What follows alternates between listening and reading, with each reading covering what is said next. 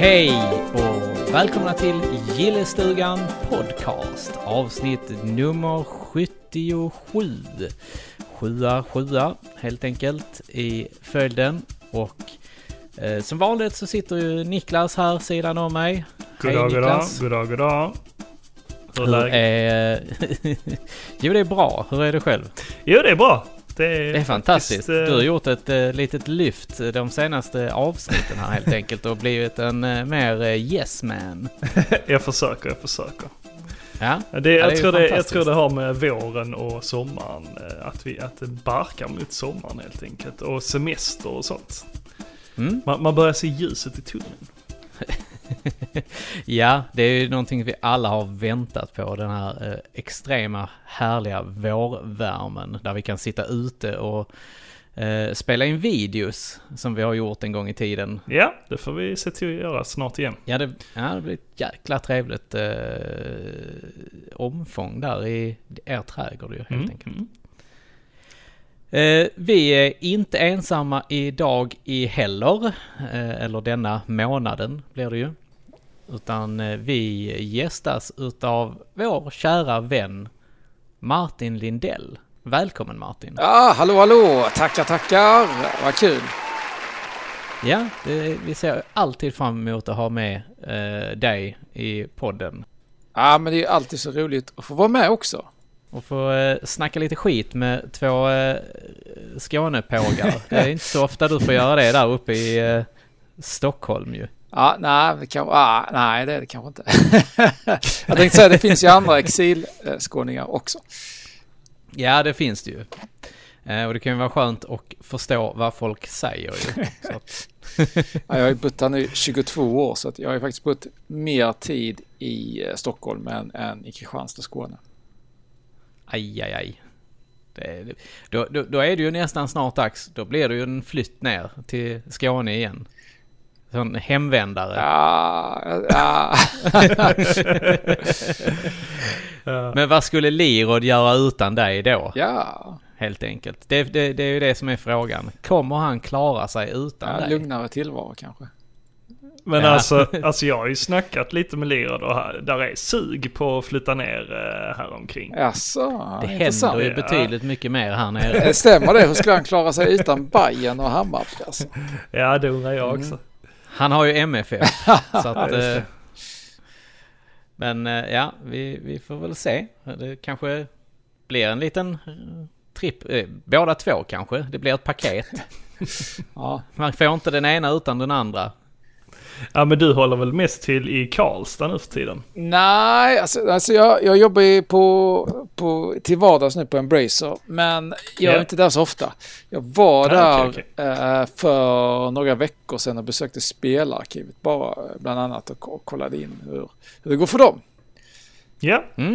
Det är ju en lite ny grej här i Spel-Sverige ju. Så jag tänkte, vi kan ju bara ta en liten kortis där. Hur upplevde du Spelarkivet då?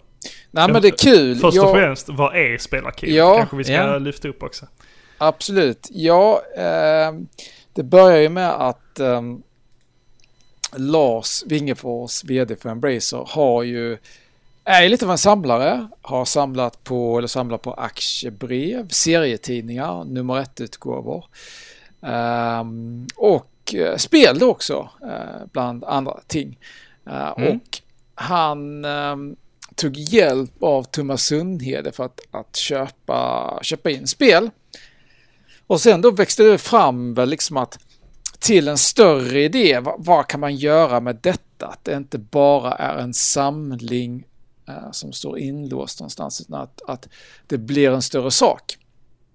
Så då föddes idén om Spelarkivet där man mer systematiskt katalogiserar och bevarar spel och liksom gör ett användningsområde till det. Till exempel framtiden kan vara att det är på utställningar eller att det används av journalister och forskare eller folk inom spelbranschen som kanske vill ha referensmaterial eller söka ett gammalt spel eller vill testa något. Så det finns liksom lite olika användningsområden också, alltså syfte med arkivet. Så Man bygger upp ett kulturarv helt enkelt. Så då börjar vi titta på strategi. Att, jaha, hur ska det här fungera? Vad behövs? Så jag var med i den processen och har hjälpt till och finns lite i bakgrunden fortfarande. Men då rekryterades ju David Boström som vd för arkivet. Han är ju känd från gaminggrannar, så han har en stor passion för spel. Men han har också liksom i sitt vad ska man säga, dagsjobb har han ju då varit arbetsledare och har liksom egenskaper då som passar också för den här rollen. Och sen har vi då anställt arkivarie som då har mycket sakkunskap om att faktiskt arkivera och katalogisera material, dokument. En processledare, tekniker för att då sköta liksom, elektronik som kan behöva lagas eller vad det kan vara. Och sen en arkivarieassistent också. Så det är ett team på 5 personer med då tidigare nämnda Sundhede som är inköpare då. Sen driver arkivet i vardags. Hittills har det ju en stor del har utgjorts av större samlingar som har köpts in av privata samlare som då har sålt av. Bland annat Österrike och Belgien.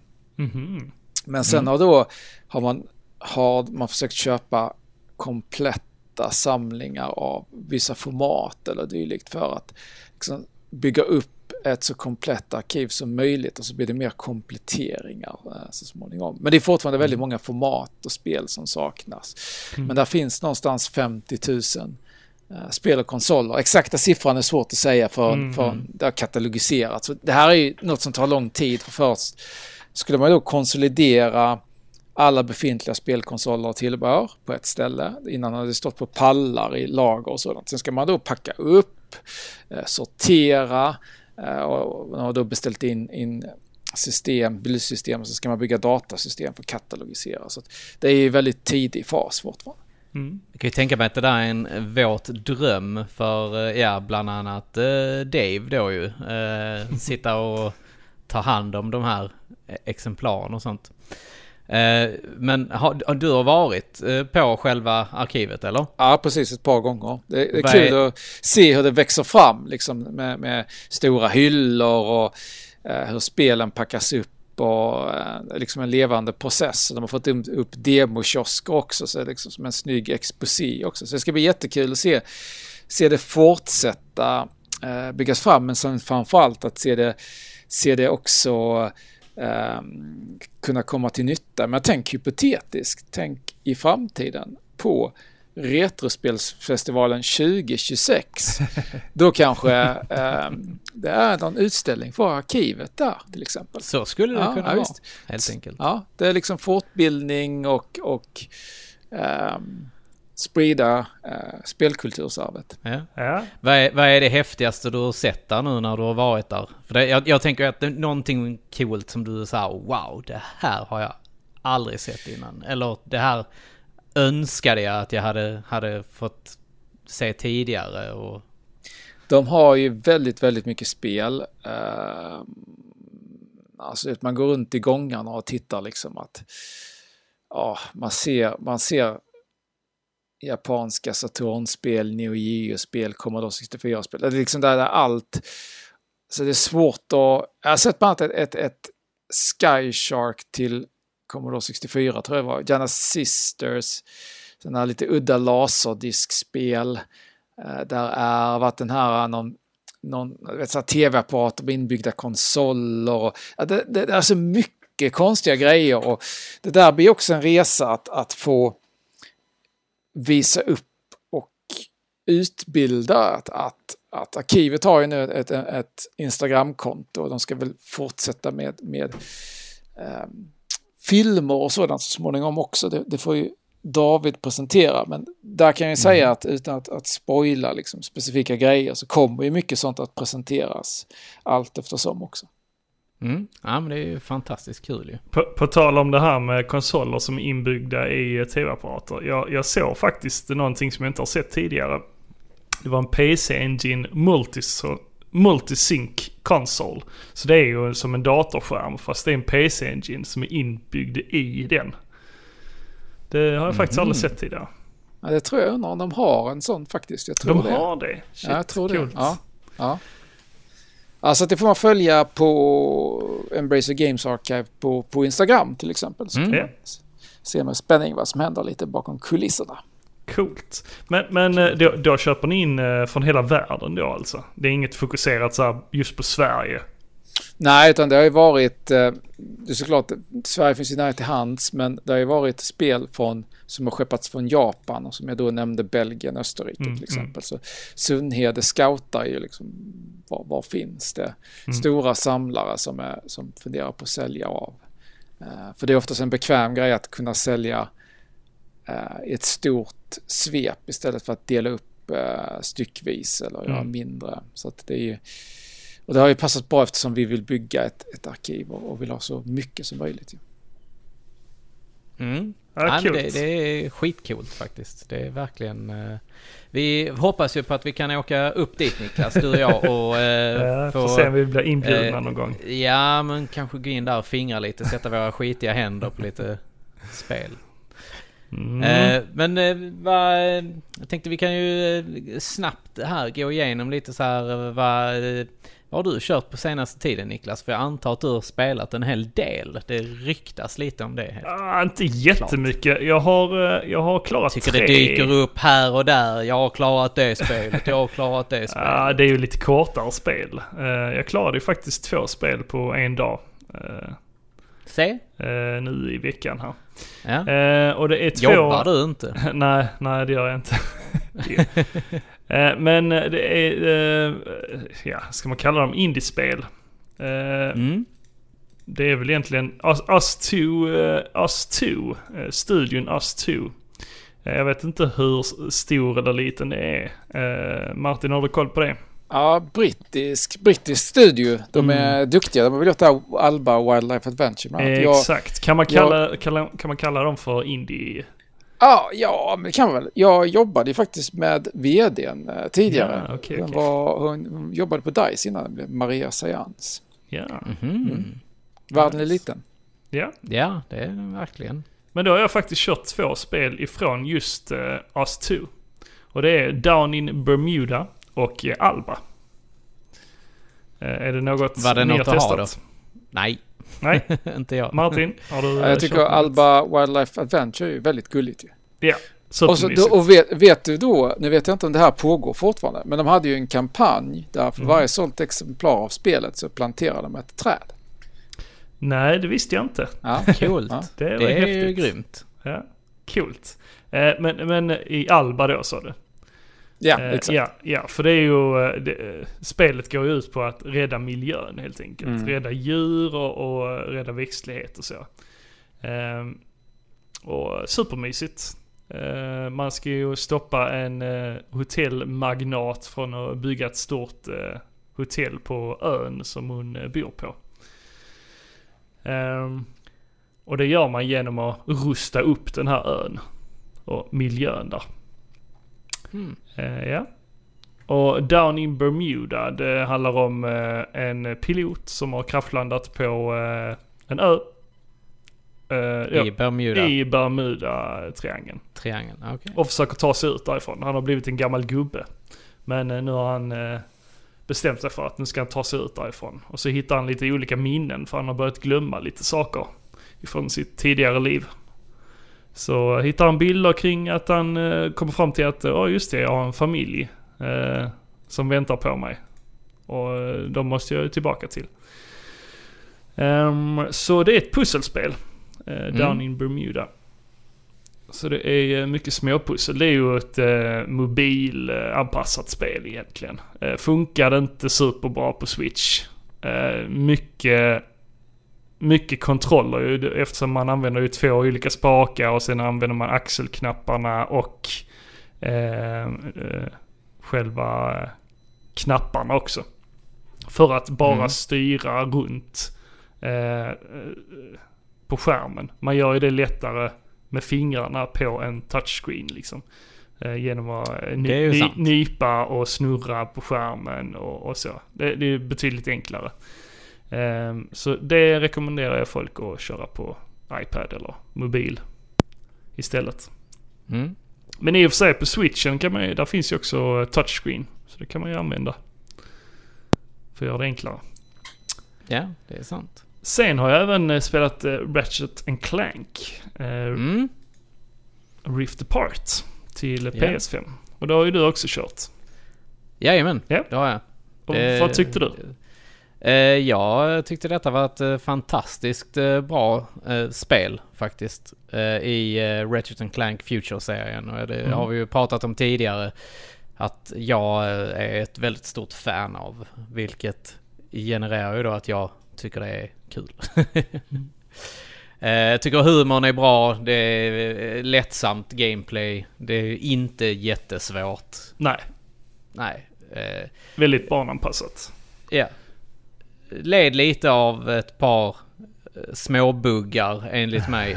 Du fick nog ett par större buggar. Ja, Jesus. Jag hade problem på slutet. Men jag fick tipset om att ändra grafikinställningarna i spelet. Och det ska man inte behöva. Det här var ju standardinställningarna. Men när jag drog ner på några reglage där, så lossnade jag helt enkelt. Ja. För det var ju ett segment där jag skulle åka igenom en sån dimensionsportal. Och sen bara när jag kom ut på andra sidan så bara fortsatte att falla igenom marken. Liksom, igenom allt. Ja. Jag bara föll och föll. Jag la upp en video på det på Instagram om ni vill se det. Hur det ser ut. Det var lite störigt för det hände gång på gång. Tills att jag ändrade då inställningarna. Ja, jag skulle säga 7,5 av 10. Ja, men det skulle jag också säga. Det blev ju väldigt hypat när det kom. Så bra tyckte jag nu inte det var. Det fanns inte så mycket att spela då. Känns som ett demospel av PS5, helt klart. Men sen vet jag inte, jag har inte spelat så många andra. Horizon har jag inte heller kört. Det demonstrerar ju också hårdvaran ganska bra väl, förmodar jag. Är det någonting du har testat, Martin? Nej, det har jag inte. Jag har ju sett videos och tyckt att det är imponerande och kört om tidigare spelen i serien. Men du har också PS5, Martin? Nej, det har jag inte. Jag har en Xbox Series X. Yeah. Oj. The dark side. Ja, jag ändå inte. Det har ju varit sån hysteri fortfarande med svårt för. Jag är ingen sån som står liksom och köar. Jag orkar inte. Nej, jag förstår dig. Ja. Jag hade också svårigheter med att fixa in. Men den kom till slut med hjälp av Jocke. Du får ta hjälp av Jocke helt enkelt. Ja, just det.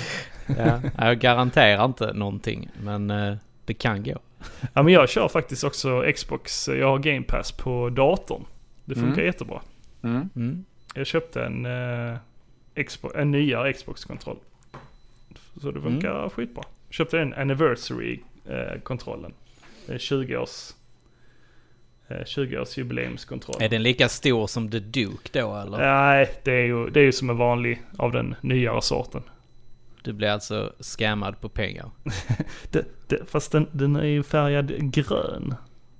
Ah. Den har ju Xbox-färgerna och är genomskinlig. Så det är lite häftigt. Man ser vibrationsreglagen som snurrar runt i kontrollen. Det är alltid lite häftigt alltså att titta på. Om den går sönder. Exakt. Ja. Jag har själv fördrivit tiden i Elden Ring. Återigen. Ja, fortfarande. Jag har nog halva spelet kvar nu. Jag har ändå lagt en dryga 100 timmar på det. Har ju besväret att jag hela tiden hittar någonting nytt och kul och utforska liksom. Så att. Ja, det är ett ganska stort problem, skulle jag säga. Ja, men precis. Det känns som ett spel som man aldrig riktigt blir färdig med. Utan man får bara bestämma sig för att men nu ska jag bara köra färdigt det. Ja, men exakt. Ja. Annars så har jag väl inte spelat jättemycket. Jag har börjat på Adventure Island, Super Adventure Island 2 tror jag det heter. Mm. Det är det som är lite mer Metroidvania. Okej. Okay. Nu minns jag inte att det var. Robban kommer sitta här och lyssna nu och bara det är tvåan, det är inte eller det är trean och så här. Jag kommer fan inte ihåg, men det var kul i alla fall. Mm. Ja, men Adventure Island-spelen är roliga. Jag gillar dem. Ja, jag spelar ju dem på Super Nintendo. Det var ju magiskt, den här klassiska där man åker ner i valen. Så långt har nog inte vi kommit än. Ja. Snabbgoogla här. Jo, Super Adventure Island 2 är det. Ja, det är ettan är valen. Ja, okej. Okay. Mm. Ja, det förklarar varför vi inte har träffat valen. Ja, precis.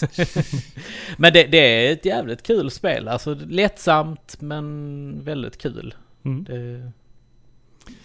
Jag har ju inte lyckats klara tvåan än till NES. Nej. Det är klurigt alltså. Svårighetsgraden är ju markant. I hälften av spelet så märker man liksom att nu blir det tungt. Är det någonting du har spelat, Martin? Jag hade tvåan på... Ja, nu när det begav sig, om det var början på 90-talet vad det var, men jag har inte spelat det alltså på 30 år. Mm, mm. Men annars är du ganska duktig på att återvända till spel väl? Du spelar väl rätt så mycket på minikonsolerna? Ja, men det stämmer ju emellanåt, precis. Senaste jag har skaffat nu är ju den här mini-arkaden från Taito som heter Eggret 2. Den är trevlig. Ja, och vad som är roligt med den är att du kan rotera skärmen så du har både traditionell horisontell och sen kan du då klicka på den, poppa den ut och så roterar du den så får du en vertikal skärm som är då bättre för shoot'em ups och sånt där. Så där finns ju bland annat Tatsujin, alltså Truckstorm på den. Mm. Där är ju olika Bubble Bobble, förutom klassikern så är där även vad de nu heter, Bubble Symphony och de senare då arkadvarianterna som ofta inte kom till hemmakonsoler utan de fanns ju bara på arkad i princip. Det var någon som kom till Saturn kanske eller så. Ja, alltså det är en trevlig maskin faktiskt. Ja, spelen funkar bra, det är quick save, härlig klick i joysticken och sånt. Så att, ja. Mm, mm. Ja, men de är väl rätt så saftiga i priset fortfarande. Vad kostar den nu? Ja, men så är det nog. Den går nog på jag vet inte vad det är. Om det var 2000 eller någonting. Ja, jag har också varit sugen på en, men jag kände att det svider lite väl mycket i plånboken. Jag tror det kostar 4000 om man ska ha den här liksom som har extra sticka och annat. Då får man även, vad kallas det? Nu, jag måste nästan ta upp den för att kolla på den. Jag har inte packat upp den än, men jag fick även med den här kontrollern för Arkanoid och den typen av breakout-titlar. Mm. Mm. Det är liksom som en Pong-kontroll, en slags spinner eller vad kallar man nu? Ja, men precis. Paddle och så vidare. Så att då, jag spelade rätt mycket Arkanoid på arkad, framförallt på en semester när vi var i norra Frankrike. Då fanns det en Arkanoid på hotellet. Så det har jag liksom ett sådär väldigt tydligt minne av att jag spelar mycket. Så det ska bli kul att koppla in den och spela Arkanoid också. Ja, jo men det är ett trevligt spel. Helt klart. Jag har ju faktiskt beställt lite spel som jag sitter och väntar på. Ifrån Limited Run och Retrobit. Eller nej, det är inte... Jo, det är från Limited Run.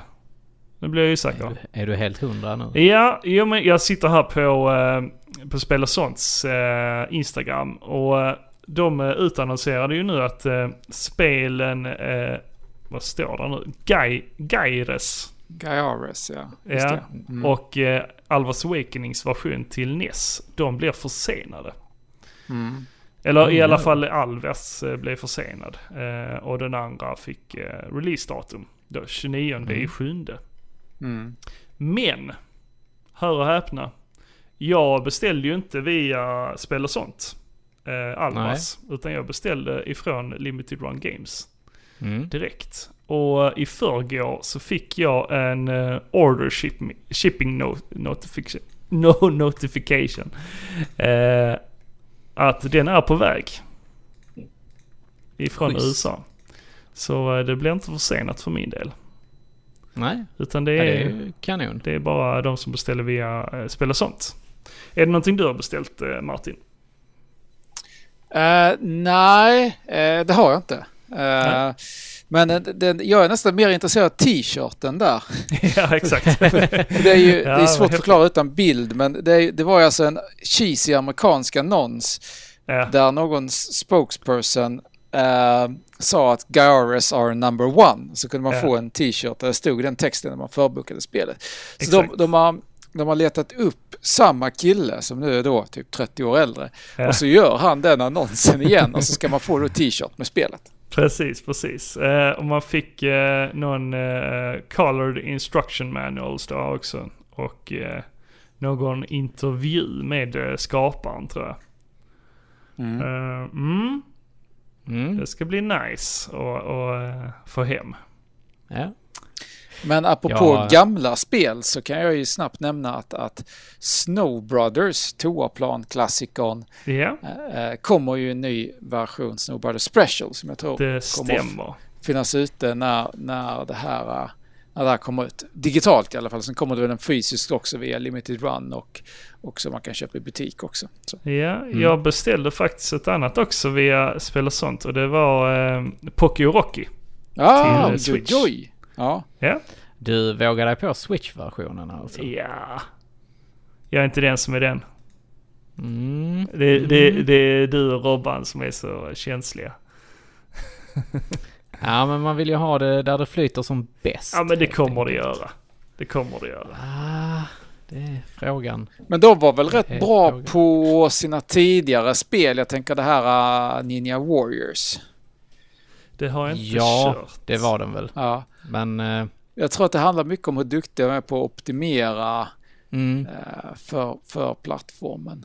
Och det borde väl, det här är ju ett top-down 2D pixel. Man ska aldrig säga aldrig, men det borde ju vara rätt smooth. Jag tycker du ska använda det här uttrycket, hur svårt kan det vara? Ja, just det. Ja. Famous last words.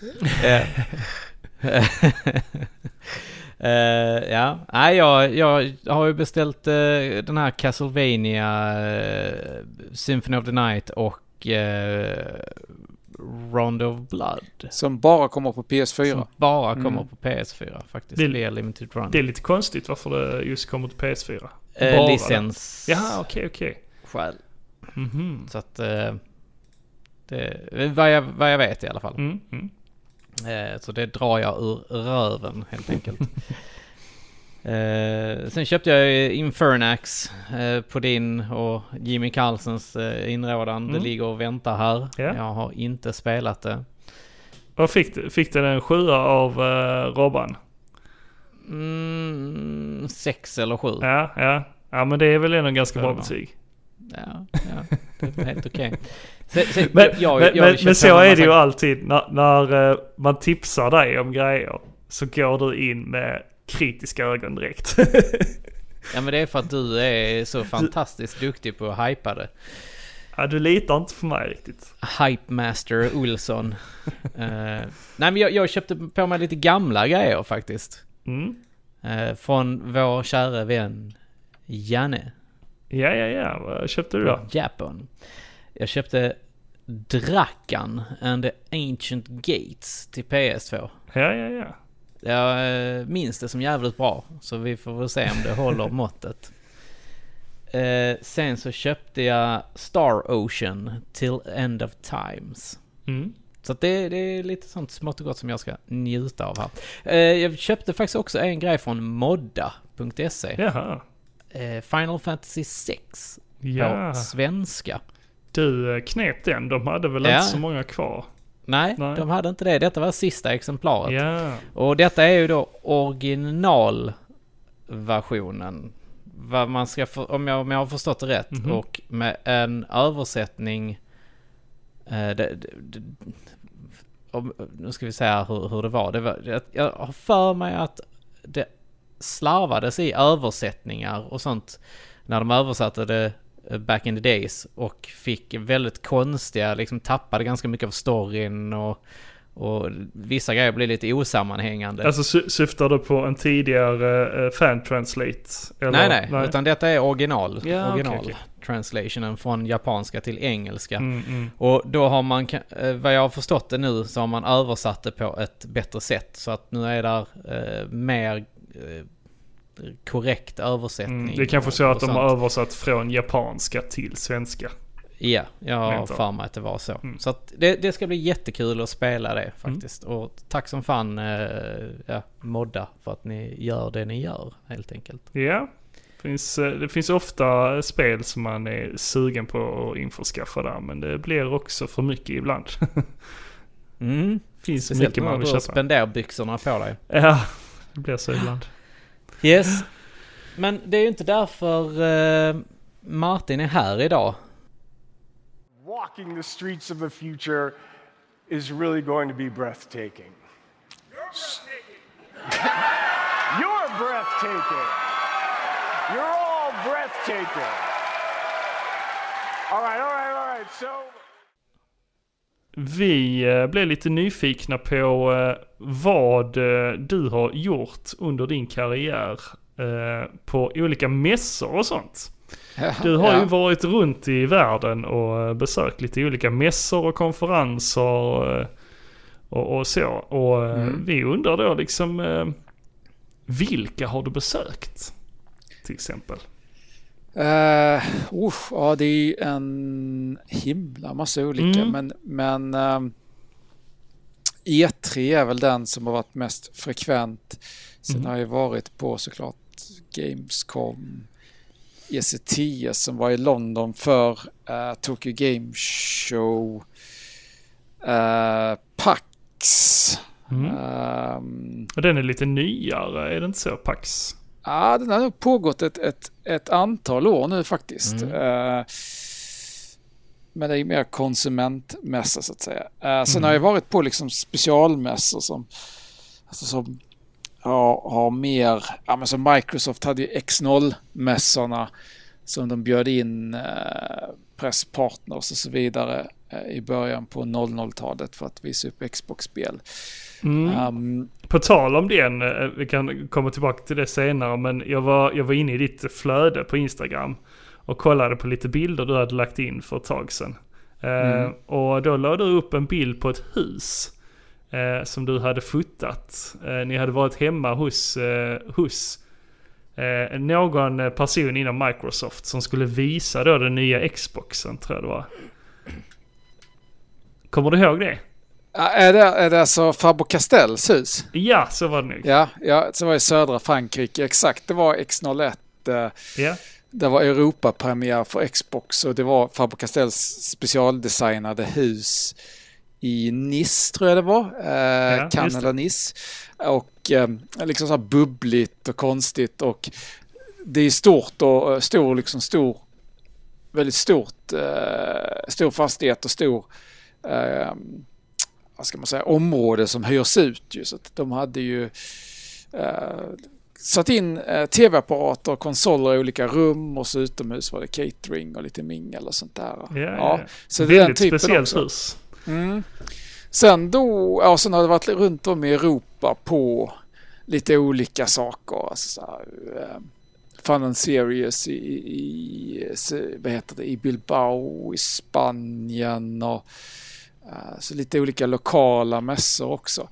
Sen har jag varit i Sverige, så att vi har ju haft våra Comic-Cons och innan dess GameX, men vi har haft alla retromässor, ju Retrospelsfestivalen, Retrospelsmässan och Retro Gathering. Backar man bandet ännu längre så fanns det ju en mässa som skedde i Stockholm 2002, tror jag det var, som heter Retro Games på Hard Rock Café. Det kommer jag ihåg. Ja, det var nog den första. Att jag har sett dem. Ja, det var den första retrospelsmässan liksom i Sverige. Sen var jag med och drev CETS som var en svensk branschmässa där då distributörer ställde ut spel, Xbox, Bergsala med Nintendo och IA, infogram och så vidare, visade upp spelnyheter. Mm. Så du har ju verkligen varit här och var i världen. Ja, precis. Det kan man säga. Här och var, exakt. Sen har du väl varit på Panvision också, de här som ni gjorde då. Det var ju också någon form av lite minimässa ju. Ja, precis. Playground bjöd in. Playground hette de, ja. Bjöd in leverantörer då, leverantörer och utvecklare. Så det var ju Sega, Capcom, City Interactive och så då egna lokalförlagda. Så det var, då presenterade vi Pippi Långstrump och den typen av spel på dessa mässorna. Och jag fick väl agera lite konferenser något då också och presentera talar och sånt, ja. Mm. Ja. Ni som är gamla lyssnare till podden vet ju säkert vem Martin är och vad du arbetar med, men du kan väl ta lite kort kring vad du har arbetat med under alla dessa åren. Ja, men det har ju varit allt från att skriva en spel till sedan att jobba med branschföreningen med statistik, åldersmärkning och olika relaterade områden där, och sedan förläggande, alltså ge ut spel som jag gjorde på Panvision, och sen gick jag över till DICE och jobbade på studion med Battlefield och Mirror's Edge, och sedan gick jag till Raw Fury som var en liten indieförläggare, och nu är jag på Embracer som är mer ett holdingbolag av olika förläggare och studios och andra företag som sysslar med spel och underhållning. Allt från Dark Horse, Asmodee till Saber, Gearbox och så vidare. Sen parallellt med detta har jag fortsatt att skriva om spel för jag tycker det är kul. Så det har jag gjort de här böckerna, 8-bitar på 80-talet, Super Nintendo i Sverige och svensk videospelutveckling som jag skrev med Sundhede också. Och Super Nintendo i Sverige var jag med Lirod. Men då ska man ta det lite så här kronologiskt. Jag började ju med att jobba i butik, att sälja spel. För jag kunde inte programmera spel. Så det här var ju på 90-talet, när det var innan till och med PlayStation hade lanserats. Så vi sålde ju Saturn och PlayStation. Vi hade till och med CD32 innan de konsolerna kom. Amiga och PC och så vidare. Så så jag hade ju liksom stort intresse för spel, så man läste ju Nintendo-magasinet och såg bilderna från CES-mässan, och så fanns det de engelska tidningarna och datormagasin som också rapporterade från ECTS i London. Men CES, den här elektronikmässan som skedde i Las Vegas och Chicago, det alternerade vinter- och sommarmässor. Då var ju spelbranschen lite så här relegerad till en hörna, men det var liksom det stora där alla nyheter presenterades, och det var liksom en branschmässa, så att det hade liksom tv-apparater, VHS och allt vad det var, och så kom det datorspel där också, eller spel, tv-spel. Och då läste man om det, såg liksom nyheter i tyckte man det var jättehäftigt. Jag minns ju så här, det etsar sig fast. Man ser tidigt 90-tal, så ser man liksom Spike V. Ball, någon slags reklamskylt de hade på mässan, och det är sånt där man tycker, wow, vad coolt. Mm. Ja, det är bara för att nämna då att den här CES, Consumer Electronics Show, den startade ju faktiskt redan 1967. Och för att nämna ett par stycken då produktintroduktioner som har varit höjdpunkter på CES då, så är det ju bland annat videobandspelaren, Laserdisc-spelaren, Pong har varit en sån här, CD-spelare, videokamera, Commodore 64, Amiga-datorer, men även Nintendo Entertainment System 1985. Efter det så var det lite så här Tetris, CD, Virtual Boy, men även Xbox 2001. Det var då Bill Gates lyfte på duken. Men vad som hände sen då var ju att spelbranschen ville ha en egen mässa. Man tyckte man var tillräckligt stor, och det var ju bästa möjliga tajmingen, för det var ju 95 när PlayStation och Saturn skulle lanseras i väst, och Nintendo hade börjat prata om Project Reality. Och hela den mässan var ju liksom så dramaturgiskt fantastiskt uppbyggd. Sega skulle liksom chocka branschen med att vi börjar sälja Saturn nu, här, direkt. Så det visade sig att de hade liksom få konsoler, så det var ju bara ett visst antal återförsäljare som hade den. Men så chockade Sony med att de under sin presskonferens svarade liksom med deras amerikanska försäljningschef, efter att de hade haft lite så här bells and whistles, 3D-visningar och bla bla bla, det ska komma mycket spel sånt. Så kommer amerikanska försäljningschefen fram med bunte papper och så säger han bara $299 och så går han av scenen och så visar sig att det är $100 billigare än en Saturn, men den släpps då först i september. I'm going to ask Sony Computer Entertainment President of America, Steve Reyes, join me for a brief presentation.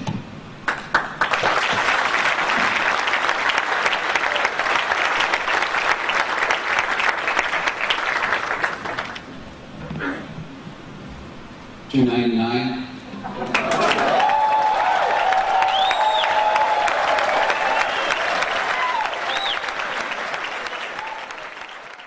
Och det där ändrade liksom hela narrativet. Det var liksom helt otrolig. Det var en väldigt, väldigt häftig grej. Det hade liksom det här Los Angeles-mässan, det fullt av stora, gigantiska montrar, presskonferenser och den här dramatiken liksom på mässgolvet. Så att, det var liksom bästa möjliga start för E3. Intresset var gigantiskt och massmedia, inköpare och alla var där liksom. Och det läste man om och blev helt bara begeistrad. Så att det var ju alltid en dröm att få åka på E3. Och då i Manual, i Nydata där jag jobbade, så fick vi tidningen Manual som var en branschtidning. Mm. Tidigare fick vi Topp 40 som var film, musik, spel. Men det var ju typ musik 70%, film 20%, sen 10% typ 2-3 sidor spel. Men så kom då en egen branschtidning för spel 1999. Och de sökte frilansskribenter. Och så jag började ju skriva för den lite enstaka artiklar om så här PlayStation 2 och vad var det mer, såna konstiga konsoler som var på gång då, Nuon och vad de hette. Och det gick så bra så att de ville att jag skulle börja jobba heltid för dem. Så jag flyttade till Stockholm i början på 2000. Och redan ett par månader senare så säger chefredaktören att han ska sluta, så det var bra om jag åker till E3 så jag får lite koll och kan träffa folk. Det var liksom juni 2000. Det var, det är inte ens, det var otroligt häftigt. Jag hade varit i i alla fall, det var en häftig resa. Man var lite nervös och det här var ju liksom långt innan mobiltelefoner och sånt där funkade överallt och internet var liksom inte snack om ens, utan jag hade ju med mig en bärbar dator. Jag hade med anteckningsblock och så liksom kom man till hotellrummet, knappade in och så hade man en analog kamera. Så att jag tog ju hem, flög hem sen, framkallade bilderna, skannade dem. Det var liksom inte det här instant, klick, publicera. Så att allting var, media agerar som något slags filter för att nå ut med kommunikationen. Idag kan du ju livestreama Nintendo Direct och alla direkt får informationen. Precis. Och E3 var ju från början också mer för inköpare. Det kom Toys R Us och GameStop och hej och hå, vi ska ha så många Super Mario Bros 4 och vi ska ha så många Sonic 2. Sen blev det ju mer med en mediamässa, att det blev viktigare att presentera nyheter och göra intervjuer och nå ut. Så då det i sin tur spelat ut sin roll lite, men business to business har ju fortfarande varit viktigt. Alltså att, trots att det är inte lika mycket fysisk handel, så fortfarande sker det väldigt mycket förlägga rättigheter och utvecklare vill ha förlagsavtal eller man har olika regioner och distribution och så vidare. Så att den fyller ju fortfarande en väldigt viktig funktion som kanske ibland är förbisedd nu när man snackar så mycket om livestreams. Men i alla fall, då var jag där. Det var ju nervöst. Man kom dit. Jag gick runt på Hollywood Walk of Fame, tog kort på handavtrycken från Star Trek-teamet och sånt. Hur gammal var du då ungefär? Då var jag 19 år fortfarande. 19 för jag fyllde år senare på året. Och en sak som var intressant då var att i USA får man inte dricka förrän man är 21 ute på barer och sånt. Så ibland så kollade de med kort eller liksom ID-kort. Men jag var inte så på mycket fester och sånt det där första året ändå, utan jag var ju väldigt mycket liksom skrev som tusan, men det var väldigt magiskt för att det fanns en slags tillgång. Jag kan tänka att Dreamcast var ju fortfarande aktuellt och folk gick runt. Segas vd Soshiro Majiri gick runt där och jag bara, hey, can I take a picture? Och han hade inte tid att svara direkt på frågor, men han var ändå så här nyfiken. How did you recognize me? I know you, the CEO. Och det var samma med Motto, knackade jag på ryggen i rulltrappan och tog foto på honom. Och, alltså det var ju, jag träffade Alexei Pajitnov också, han jobbade fortfarande på Microsoft då. Tony Hawk tror jag också jag träffade, han intervjuade jag också. Vi gjorde även en konsumenttidning under ett kort tag som heter Nya Spel som delades ut gratis i spelbutiker och sånt där. Var detta din första gång i USA eller? Jag tror det faktiskt. Allting måste ju varit väldigt så här överväldigande när man kom in och liksom så här, att man har sett allting om USA i tidningar, tv, film och så här, och så kommer dit där 19 bast och bara Las Vegas. Eller Los Angeles. Ja. Los Angeles. Ja. Jag tror också att jag var ju väldigt försiktig. Alltså jag bodde ju på Holiday Inn i Hollywood. Och det fanns några köttelbussar från olika hotell. Så jag tog ju köttelbussen till mässan typ. Och sedan tog jag köttelbussen hem på kvällen. Så jag liksom gjorde inte så himla mycket de här dagarna. Och åt ganska enkel frukost och middag och sånt där, så att jag var ju väldigt liksom bara på mässan. Det var liksom, det var ju det som var det viktiga för mig, och jag tyckte det var häftigt. Och så hade man sitt schema, man skulle gå på presskonferenser eller man skulle intervjua folk. Men ja, det var väldigt magiskt faktiskt, och det var som sagt mycket tillgång till folk och så det var ju häftigt. Vad var det häftigaste som presenterades det året? Kommer du ihåg det? Ärligt talat för tusen, nej, jag borde säkert komma ihåg det, men jag tror jag har starkare minne av när nya Zelda har presenterats, att det har alltid varit, det var alltid en hysteri på presskonferensen, för det här är liksom media som ska, ja, inköpare, butikspersonal och andra sådana också som ska bevaka, men så applåderar folk och är helt lyriska, så det är mer som en sån här, du vet, man är en frikyrka och Miyamoto är liksom pastorn där framme som frälser folket, lite så känns det.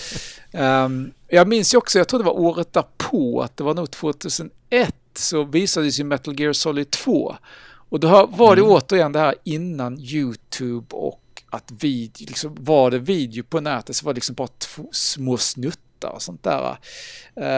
Men då visade man trailern på en jätteduk i mässhallen och folk satte sig liksom ner mitt i gångarna som förhäxade och kollade, och det blev liksom stopp redan där. Jag kan tänka, det är liksom 60-80 000 människor brukar det vara per år. Så redan liksom, på en vanlig mässdag är det liksom knöka fullt och kö till de populära spelen. Men det här var liksom helt besatt. Jag tror jag har något foto så att jag tog kort på folket. Satt. Den här trailern liksom roterade liksom runt, så det var inte så att det bara visades vid ett visst tillfälle, men folk ville ju se den, så att när de hade ledig tid eller liksom var där så stannade de upp och skulle kolla. Så det var väl en sak jag minns fick mycket uppståndelse. Mm. Jag kan ju nämna att ett par stycken spel som visades där, och det var ju Banjo-Tooie, Conker's Bad Fur Day, Legend of Zelda Majora's Mask, Paper Mario, och sen så lite StarCraft 64. Som Namco aldrig släpptes. Ja, precis. Och sen Tekken Tag Tournament till exempel. Rockstar visade Max Payne, Sega, Shenmue, och sen så jag såg här på den här lilla listan här att till och med LucasArts var där. Och de hade ju Escape from Monkey Island, Indiana Jones and the Infernal Machine. Vilket jävla år alltså. Ja, och jag såg faktiskt också att Capcom till exempel, de hade ju Resident Evil 0. Blizzard gjorde Diablo 2 och Warcraft 3 hade de att presentera. Activision körde Blade, Tony Hawk's Pro Skater 2, så antagligen var det därför du träffade Tony Hawk ju. Så att jag tycker det var ett jävla bra år, måste jag ju säga. Ja, men det här går ihop lite. Jag var ju alltså på E3 5 år i rad, 2000, 2001, 2002, 2003, 2004. Men sen så 2005 så stannade jag hemma, för då fick min norska och danska redaktör istället åka. För vi hade ju Manual, fanns liksom i lokala editioner också. Så det var det första året då jag inte var där. Men det var ju alltid häftigt. Det var ju oftast, man såg ju folk som Steven Spielberg och Stan Lee och olika folk liksom som gick runt på mässan eller så. Men gjorde de det nu på senare tid också? Ja, till viss del faktiskt. Alltså, ja. Vad heter han? Rapparen var ju på någon E3. Jag minns han tog ju kort med Patrick Bach, DICE studiochef, tog ju kort med honom. JC, han var spelade Battlefield i Edmonton. Och Matt Groening minns jag träffade där också något år. Sen var det mycket fester och sånt. Jag minns någon Terminator-fest. Och det var en jag inte gick på. Det var ju Rockband. Och det var ju lite synd, för The Who spelade ju där på live. Shit, däremot så minns jag Nintendos. Jag var alltid på Nintendos fester när de hade dem. Och det var Sheryl Crow spelade i ett år. Jag gillar ju Sheryl Crow, men sen hade han ett jävligt roligt extra nummer. Hon spelar alltså Highway to Hell. Jag tror det är väl AC/DC's. Ja, hon spelar den som extra nummer. Okej. Ja, men det är jag lite intresserad av. För man har ju hört folk som säger det här med att just via E3, att det är på hotellrum och sånt. Det är liksom inte på konferensen i sig som alla de här mötena mellan olika studier och sånt och bolag som alla mötena sker, utan det är utanför och på hotellrum och så. Ja, nej, alltså de flesta har ju, det finns ju mötesrum på ovanvåningen och sen har ju många liksom byggt in rum i montrarna också. Men däremot så saknas det väl någon tydlig ming eller business to business area, för att de byggde det här jättestora hotellet JW Marriott bredvid mässan. Los Angeles Convention Center, bara för att göra lite bakgrund. Downtown Los Angeles.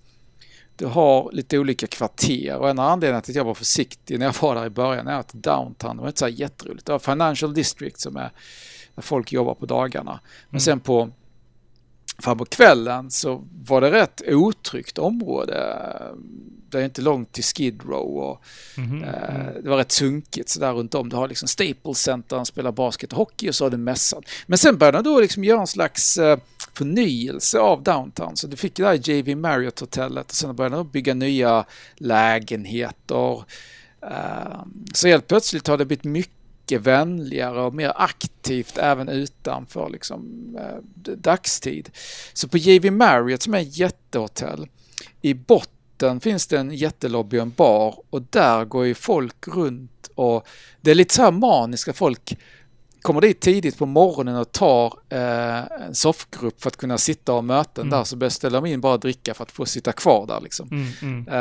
Ibland går vissa runt med så här stora ögon, ungefär som de skulle vara på något rave eller någonting, och bara försöker så här hitta offer att göra business med.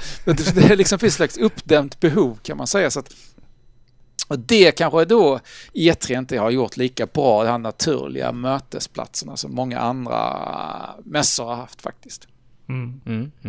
Nej, men sen fortsatte ju det, alltså parallellt så har jag ju varit på massa andra grejer. Jag nämnde ECTS, det var alltså brittiska mässan som var väldigt stor på hemdatorer, men även då där liksom Sega, Sony och Nintendo också alltid ställde ut.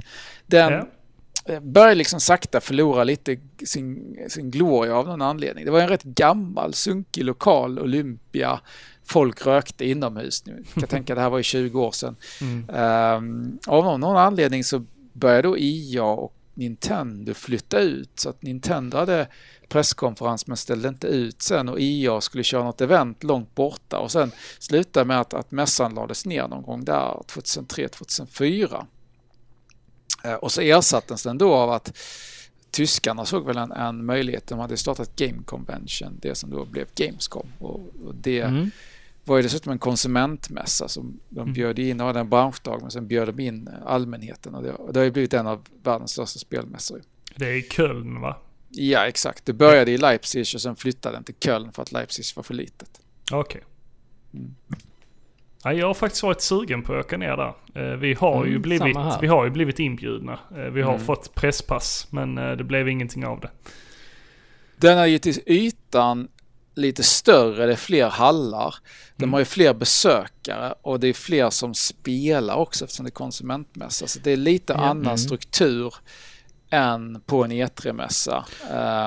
Vi hörde det av en vän att de hade ett stort arkadområde bland annat på Gamescom. Det är möjligt, jag vet att de har haft en retroområde med utställningar och klassiska datorer. Så det finns ju familjeområde, det finns ju jättemycket.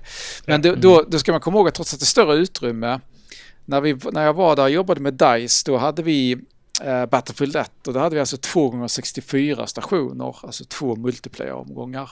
Så vi kunde ha 128 spelare som spelades. Och då var det ändå flera timmars kö. Ja.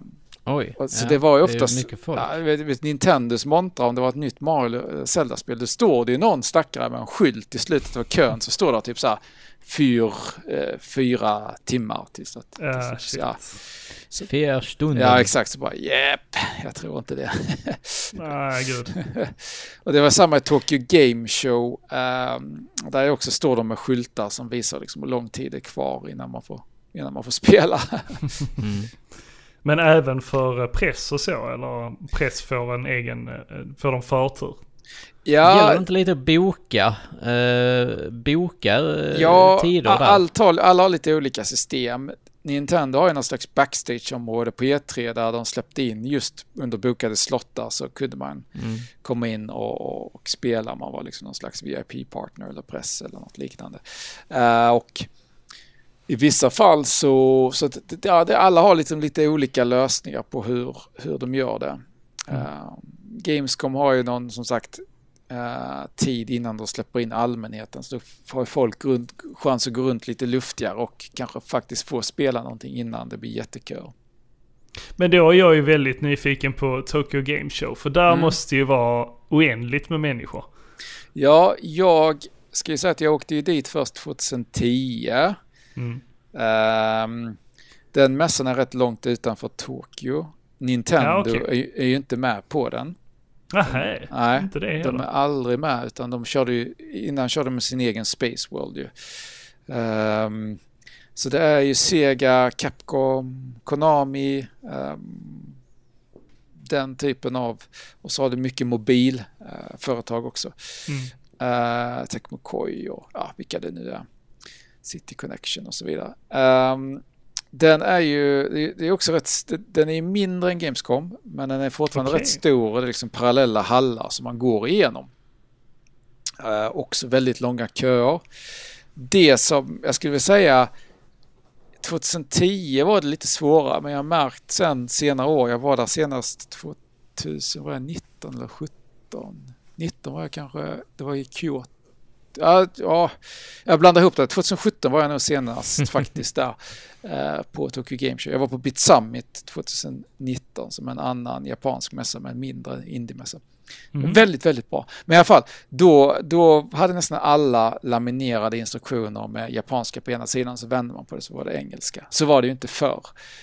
Men någonting som är oftast intressant är att nästan alla har swag. Det är inte lika vanligt i väst längre, men i Japan så har de allt, du får alltid någonting, det är liksom en artighet att tack för att du spelar, det här är en gåva, det kan vara lite enkla saker, men det kan vara så här knasiga, jag har någon så här Yakuza liten fyrkantig låda typ så här, 20 centimeter gånger 10 papplåda. Det visar att det är servetter. Man bara, tack, hur ska jag få med detta på flyget? Ja. Jag har fått så här ryggkliaren, spelarna på bilspelen. Så här rolig, tänk en träpinne och sen någon rolig ansikte på någon anime-gubbe som man ska klia sig i ryggen med. Så det är väl mer swag kan man säga. Tokyo Game Show har jag aldrig varit på konsumentdagen. Jag har bara varit på branschdagarna. Och redan då tycker jag det är ett tjockt med folk. Mm.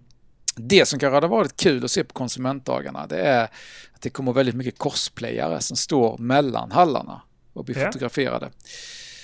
Som verkar vara väldigt duktiga. Men det tar sin tid att åka ut till mässan. Den är som sagt rätt långt utanför Tokyo. Och just att det är så mycket folk, det avskräckt mig lite. Att jag har bara varit där på branschdagarna istället. Mm, mm. Men du nämnde en annan mässa som också fanns i Japan.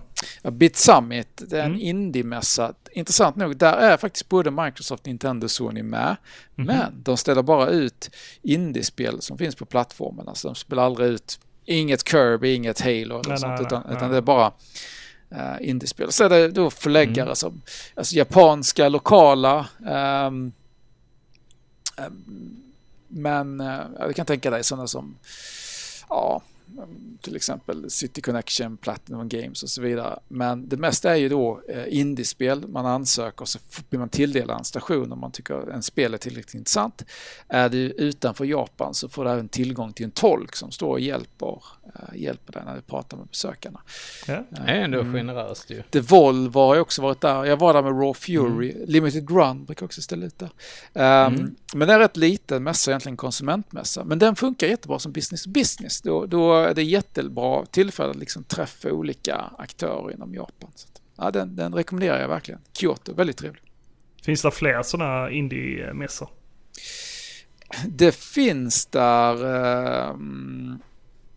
Mycket har gått över till online nu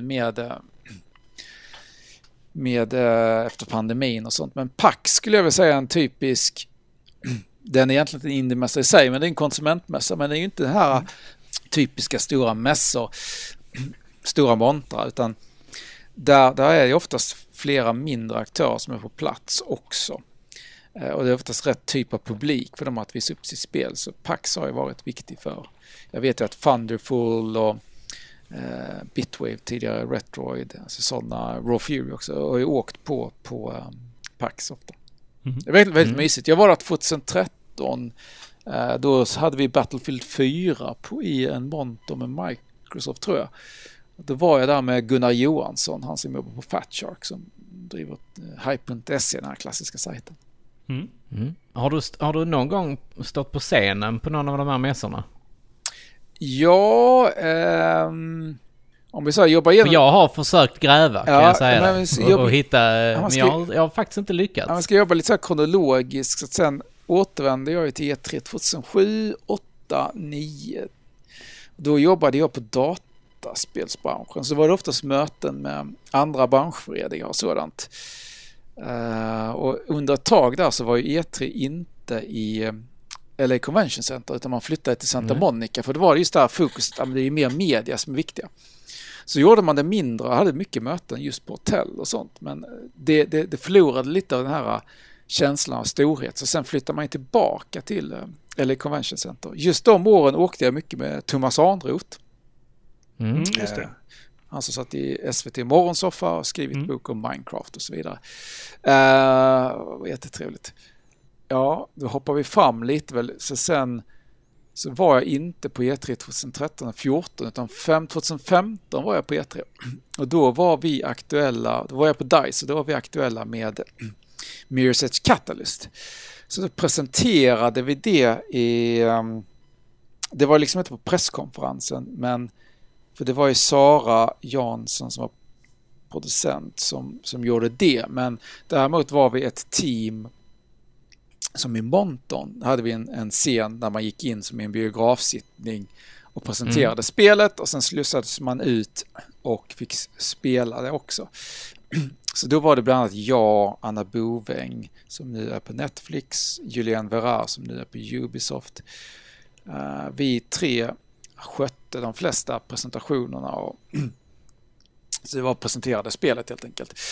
Det var ju väldigt kul. Alltså man blev, efter ett tag så blev man ju liksom helt inarbetad, så man går på autopilot. Men man går på auto-repeat, Men det var ändå lite nervöst vissa tillfällen. Så kom Andrew Wilson, IAs vd, skulle liksom lyssna på en. Bara, "Jepp, där står han." Det gäller att inte liksom göra bort sig.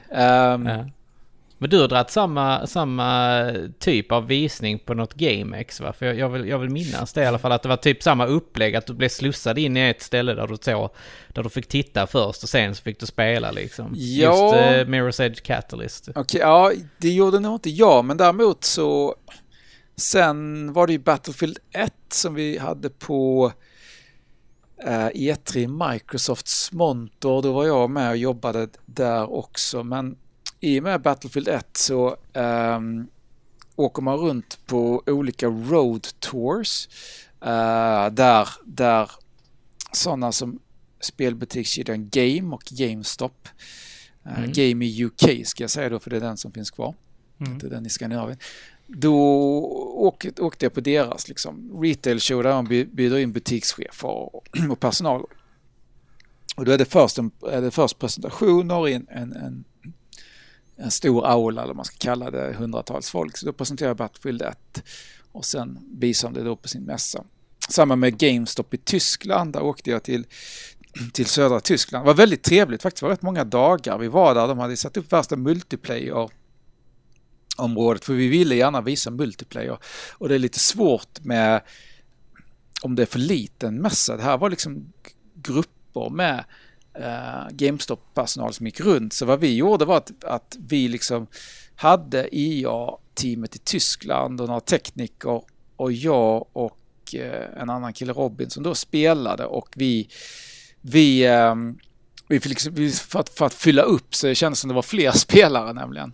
Så vi spelade järnet där. Det var väldigt kul. Sen presenterade jag Battlefield 1 på GameX Comic Con. Jag tror jag faktiskt var nere i Malmö. Eller vänta lite, där kanske jag pratade om DICE historia snarare än... jag vill minnas att det var något sånt. Ja, det kanske var i Stockholm jag pratade Battlefield 1, och sen var i Malmö så pratade jag mer DICE historia. Ja, just det.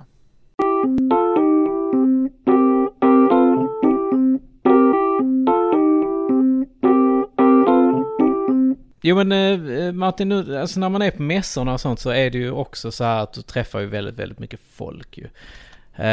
Och många spelprofiler eller industriprofiler. Jag vet inte riktigt vad vi ska kalla det liksom så här, men vilket är det häftigaste mötet som du har träffat på mässa? Är det Miyamoto som har varit det coolaste? Jag vet att du träffat Igarashi också till exempel.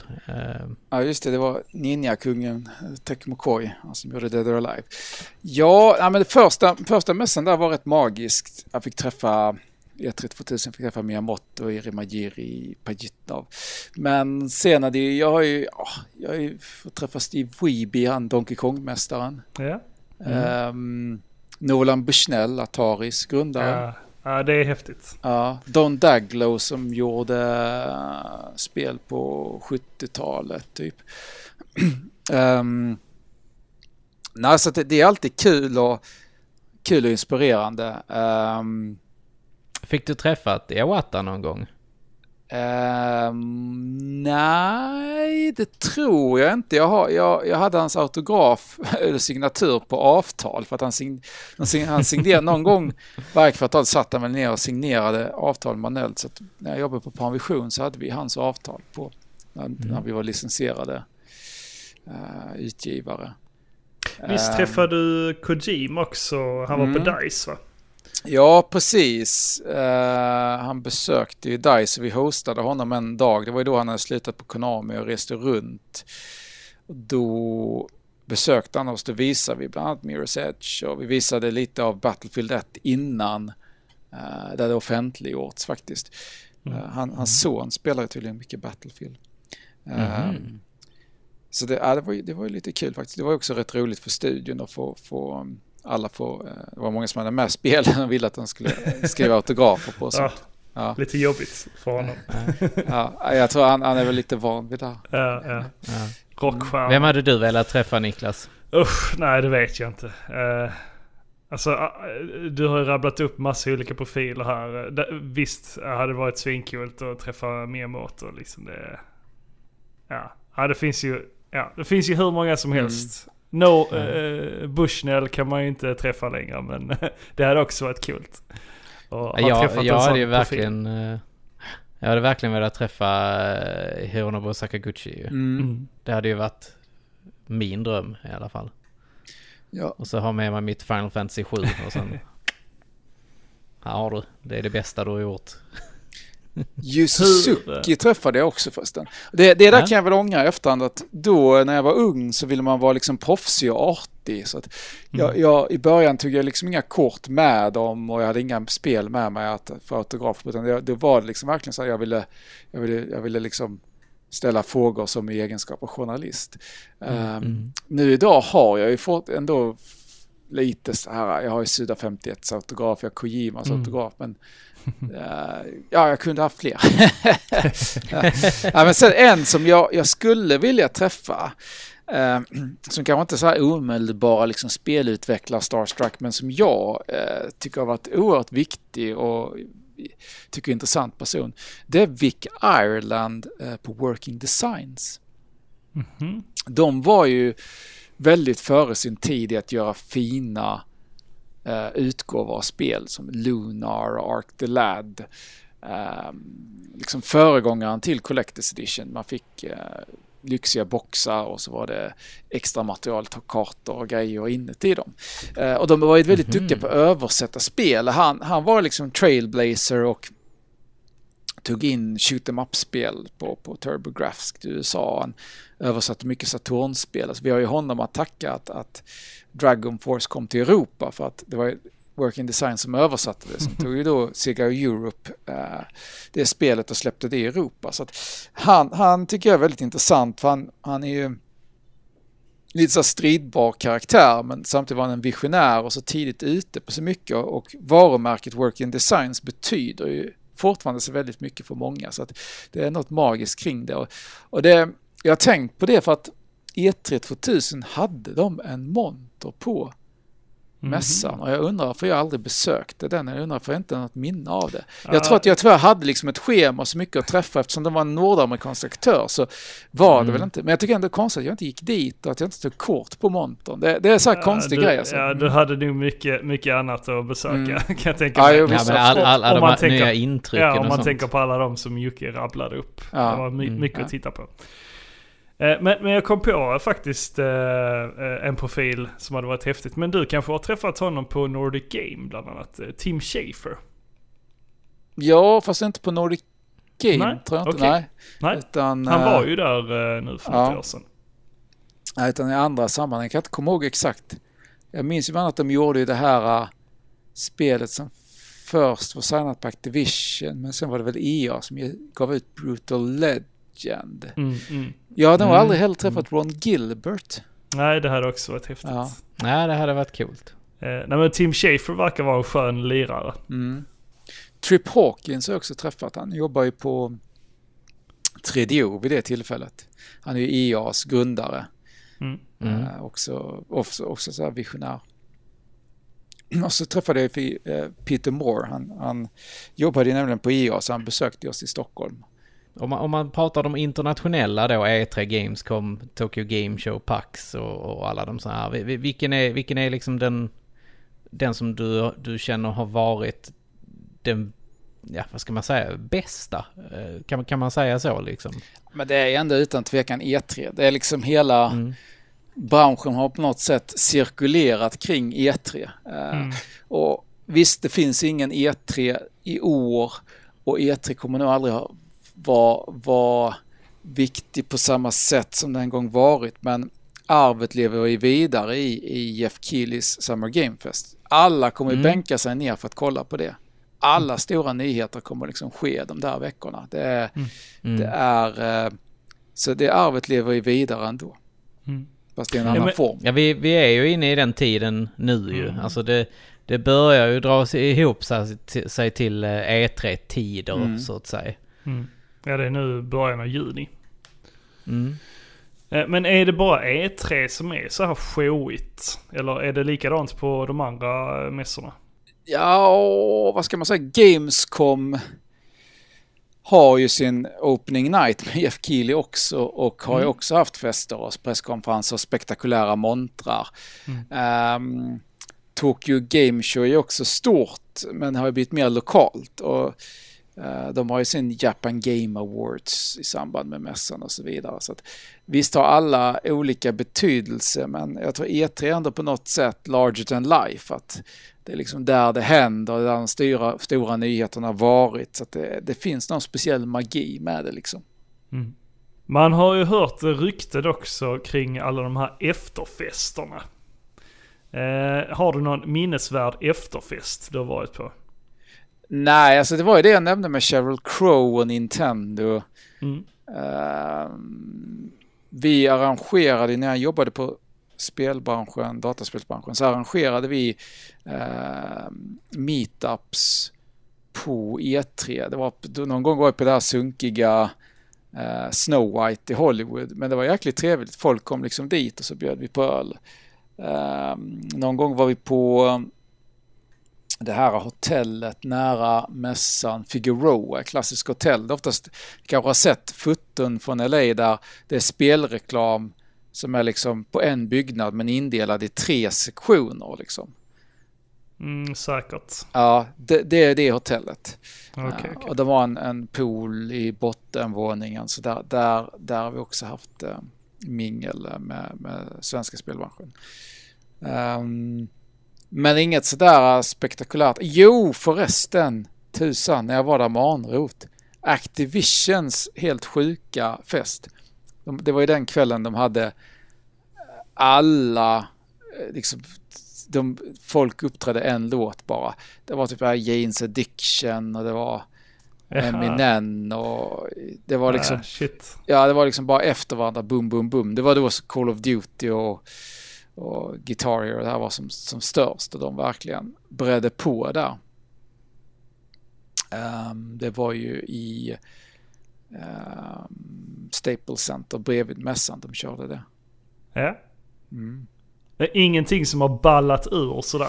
Nej, inte på mässorna alltså. Nej, efterfesterna pratar vi om nu. Ja, nej, men ändå. Nej, inte så vad jag kan komma ihåg. Alltså, det är väl mer, jag tror det är mer så här konferens och alltså mer intern grejer. Det är väl oftast då det har varit så här invaderat hotellrum med mycket folk och sådär. Men mässorna tror jag alla ändå är rätt. Man träffar ju mycket utomstående. Alltså det är inte... Även om det har varit blöta fester så tror jag alla är ändå rätt proffsiga liksom, så att säga. Det är väl konsumentmässorna om det är någon annan, fast jag tror inte vad jag kan komma på i alla fall. Jag är väl för tråkig att gå hem tidigt. Ja, det är ju bra att någon är professionell. Mm. Nej, men jag värmde ju upp inför det här avsnittet genom att titta på, jag vet att Superplay var ju på E3 ett par år i rad där då och spelade in lite videos och sånt, och det ser onekligen ut att ha varit fantastiska men absolut hektiska stunder som om man då tänker sig som spelskribent och hinna med allting. Och det är inte alltid lika lätt och får tiden att räcka till. Är det någonting du känner igen liksom? Kanske inte från det första året du var där som skribent för Manual, men de senare åren? Ja, men absolut. Alltså, det är så otroligt mycket spel, och då ska man ändå komma ihåg att E3 är en rätt dyr mässa att vara med på. Mm. Och vissa som Devolver hade sina spel på en parkeringsplats bredvid och skulle vara lite punk, och andra kanske visar, liksom bokar möten med press och visar på ett hotellrum istället, men merparten är ju inne på mässan. Och då har liksom varje förlag liksom ett visst antal spel som de visar upp, så att, visst är det svårt att hinna bevaka allt och göra intervjuer om man liksom har den ambitionen. Jag minns ju de där DVD-erna förresten för Superplay, det var ju typ Alfred Holmgren väl som gick runt och var bitter typ, och så ja, kan nog stämma. Jag har inte riktigt koll på vilka av vi kände igen namnen, men jag känner ju inte igen ansiktena så här, men man har väl läst liksom vilka det var som var skribenter ju. Undrar om jag inte har dem här precis bredvid mig. Ska vi se här. Jag tror det var 2006 jag satt och tittade på. Det var det året som de släppte, eller skulle släppa PlayStation 3, tror jag det var. Och då var det ju väldigt mycket fokus på just PlayStation 3. Super Mario Galaxy var ju också ett av de heta grejerna som de tittade på. Mm. Och Castlevania, Lords of Shadow. E3 2000. Jag var ju där, inte 2006, jag var där 2007 igen. Mm. Just det. Och 2007 var ju den här konstiga året de var i Santa Monica. Så det var liksom en flyghangar med typ demostationer. Och sen var det då, förläggarna hade då som sagt var på olika hotell. Så det gick typ till Chatters by the Beach, så var det Capcom där. Sen var det EA på ett annat hotell. Det var ju precis nere vid stranden, så att jag gick faktiskt och badade så här, mellan mötena ibland. Och... Nice. Ja. Ja, det låter ju fantastiskt härligt. Ja. Ju. Mm, mm. Sen har vi ju då de, ja vad ska man säga, motsvarigheten då till E3 då i Sverige. Och det är ju då Retrospelsfest... Nej, det är det inte. Det är ju faktiskt GameX som man kunde väl på något sätt likna ja, men E3 med egentligen väl. Mm. Vad har du för erfarenhet av de svenska mässorna? För det finns ju både liksom... GameX var ju den första lite större kommersiella mässan eller vad man ska kalla det. Sen som senare blev Comic-Con ju. Hur är din erfarenhet kring det? Nej, men det är alltid svårt att få med sig alla, för man ska ju tänka att det här är då lokala kontor eller agenturer som kanske inte alltid har bestämmande rätt och är lite beroende av titlar och sånt. Så det är alltid svårt att få ihop. Något år har ju Namco, Bandai och Nintendo haft stora montrar och något år någon annan haft stora. Så lokala mässor har alltid varit lite utmanande. Jag tror nästan det var roligare förr i tiden när det var de här spel- och datormässorna i Sollentuna. Berätta lite om dem. Ja, men det var ju men typ så att du kunde se Lynx och Sega och Nintendo, men de hade ju det här Bingolotto-hjulet just det, som man kunde tävla Nintendo med. Då. Ja, det var ju liksom lite mindre mässa så egentligen, men det var ju verkligen alla aktörer var ju där. Det var ju fortfarande hemdatorerna liksom, du kunde se Amiga och så vidare. Men det var väl här lite därför jag tror GameX förvandlades till Comic-Con, för det var ett bredare anslag. De kunde liksom få in lite mer underhållning som inte bara är spel. Så det funkar väl bättre. Men då när det inte blir renodlat spelmässa tror jag nog att vissa känner att inte lika motiverade att vara med. Så det är en sån här balansgång. Att jag tror det blir en bättre upplevelse för besökaren, men det kanske blir färre renodlade spel ju. Alltså jag personligen kan ju tycka att GameX i sig var ju mycket, mycket bättre som mässa överhuvudtaget om man jämför med vad Comic-Con är idag. Comic-Con känns ju väldigt fokuserat på försäljning av många kallar det för krafts. Liksom. Merch. Merch, krafts. Liksom så här, och få lov att träffa kändisar och bli fotograferade med dem. Jag fick inte riktigt den känslan av GameX, utan det var som du också nämnde lite mer fokus på spelen. Liksom. Men är det någon mässa som har försvunnit som du kan sakna lite? Förutom E3. Jag tänkte precis är det E3 då. ECTS var också lite roliga när det fortfarande var liksom, när det fortfarande betydde någonting och det var den i England. Ja, exakt. Nintendo var med och det var rätt häftiga. Jag kollade lite på gamla foton för att försöka komma ihåg, men alltså det var ju rätt. När man var där så minns jag att det var varmt, rökigt och så, men det var ju liksom som mini E3 Och eftersom det sker då på hösten, det brukar vara i september och nu Gamescom är i slutet av augusti. Det brukar alltid vara liksom en andra våg med nyheter då. Alltså det var ju de här åren, jag tror första ECTS jag var på 2000, det var det ju fortfarande relevant. Jag tror väl att om jag inte är ute och cyklar, var det då, var det 2001 eller 2000 Game Boy Advance visades?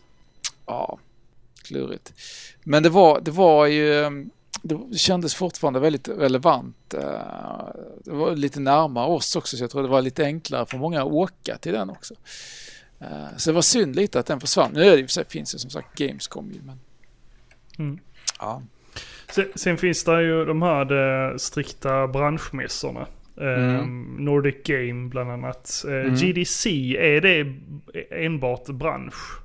Ja, precis. Jag skulle ju säga att när man kommer att snacka om den typen, alltså Nordic Game, GDC, Develop och liknande, då är det ju nästan mer som en konferens. Så det är mer ett schema med talare där de delar med sig av erfarenheter och så vidare. Visst, oftast har du något form av mässgolv, men jag tror nästan ingen åker ju dit för att gå på mässgolvet, utan de åker ju dit för möten och går på olika presentationer och föredrag. Jag var ju faktiskt på GDC i mars nu senast. Det var kul, det var första gången på länge, och jag tror man märkte att det var ett uppdämt behov. Det var många som sprang runt och var väldigt glada. Folk hade inte glömt hur det var att träffa andra folk. Liksom. Kanske behövdes ett uppsving. Ja, precis. Ja, det var väl lite det vi kände nu när vi var på science fiction-mässan också. Ja. Att det var väldigt mycket glädje och folk var väldigt, väldigt glada över att få träffa varandra. Träffa människor och lag med gemensamma intressen och så. Jag kollar på så här, jag bläddrar samtidigt, försökte jag bläddra på gamla foton, och det kom upp sånt här, men Engage hade en jättemontor på E3 2003, det var liksom, montorn såg ut som en gigantisk Engage, och det var även alltså, så här bilder på Castlevania Lament of Innocence, såg ut som ett stort slott uppbyggt. Det var ju rätt häftiga grejer alltså. Så hade man ju, vad heter de här galningarna, Gizmondo hade ju något år också. Just det. Just det. Det är en konsol som maffiabossen.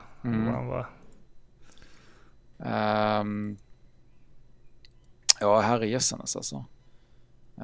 Men ECTS hade mycket så här konstiga spel också.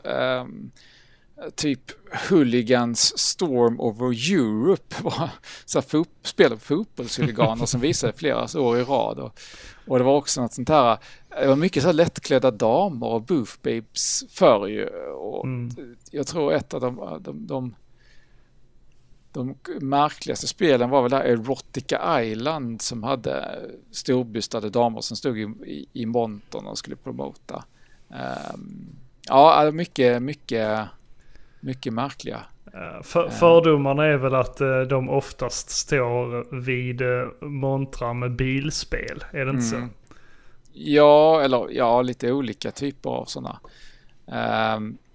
Sen minns jag nu också att Sega hade en väldigt häftig visning på ECTS 2000. De hade hört någon biograf och hade gjort massa fiktiva filmaffischer. Alltså inspirerad av så här Gone in 60 Seconds och Enter the Dragon och så vidare. Så var det istället Jet Set Radio och Quake, Space Channel 5, Sega GT och sånt där som de hade gjort sina egna varianter av. Jag har kvar den där presskittet från det året, för att man fick det nämligen i ett Dreamcast-spelfodral. Så stod det så här Premiere 2000. Det var väl liksom sista stora visningen som Sega hade, alltså. Så hade man lite så här, Sonic gick runt och sen var han boxaren från Ready to Rumble, eller någon som porträtterade honom var där och gapade när han spelade mot andra folk som fick utmana honom. ECTS, apropå urspårade fester, ECTS tror jag faktiskt hade de värsta festerna, och det var väl Sony som bjöd... Som bidrog med det. Ja, men Sony hyrde snart gamla... men typ gamla inspelningslokaler för film. Ni tänker liksom stora hangarer och satt upp mobila barer och det var rejält spetsade drinkar. 80% Red Bull och 20% vodka. Eller tvärtom. Det är ju England. Mm. Och då minns jag att att Jeremy Quay spelade ett år, det var 2000 eller 2001. Och på den festen så tappade jag mina glasögon, så sen gick jag runt resten av mässan såg väldigt dåligt. Det gäller att gissa rätt vilka det var man stod och pratade med då, helt enkelt. Men om man tar de här svenska mässorna som vi nämnde här innan, vilken var den första som du var på? Var det Retro Gathering, Retrospelsmässan eller så här? Jag var ju på den här Retro Games redan 2002. Sen hade vi ju CT-mässan på Kulturhuset i Stockholm och sen på Nalen. Hur ser de ut då? De var ju liksom som spelmässor med mindre montrar. Så det var inget märkvärdigt så sett. Men jag vet inte om man ska beskriva det. Jag hade en rätt häftig grej på en av de här mässorna. De hade liksom en stor grop, jättestor grop med frigolitflingor som man liksom la sig ner som ett bollhav i frigoliten och spelade lite såhär i back. Okej. Fan vad mysigt. Ja. Jag kommer ihåg att Infogram eller Atari som har döpt om sig till hade en sån här Terminator, Arnold Schwarzenegger lookalike som promotade Terminator, det nya Terminator-spelet, det var Terminator 3 gick runt och man kunde ta kort med och sånt där. Men vilken var den första retromässan? Det var väl Retro Gathering. Storyn är den att jag tänkte precis fråga, hur hittade du det? Storyn är att jag var på ett forum som heter Vintage Game. Så nej, det var jag inte ens. Utan så här var det att de hade den första i Västerås och det var väl mest för närmast sörjande. Det var alltså inte mer än inte vet jag, 70-80 personer som dök upp. Det var rätt många ändå när jag tänker efter. Men i alla fall så skulle Stefan Blomberg, han spelforskaren, snacka på 2007-mässan och då hade de hyrt ett rum i Alviks medborgarhus. Så att då dök det upp faktiskt lite fler folk, men han kunde inte prata. Han bodde i Umeå och han hade fått något förhinder. Och då rekommenderade han mig. Och då hade jag skrivit om Nintendos historia lite och intervjuat Ove. Och det var det som sen skulle bli materialet till boken 8-bit på 80-talet. Men den var inte klar då. Och då åkte jag på dit och hade med mig en enkel PowerPoint och liksom berättade om liksom Nintendos historia i Sverige. Och jag minns att den var väldigt liten. Det var den här liksom lilla salen. Det fanns en Vettrex där med de här 3D-glasögonen. Det var första gången jag såg det.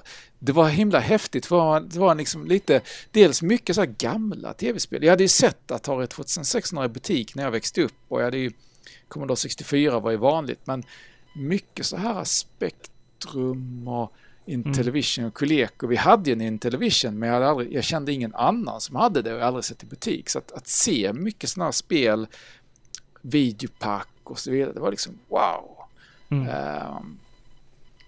Och jag började köpa på mig väldigt mycket grejer de här 10 åren på Retro Gathering, och sen även på jag hade ju redan börjat köpa när jag jobbade i butik, hade jag börjat köpa tillbaka.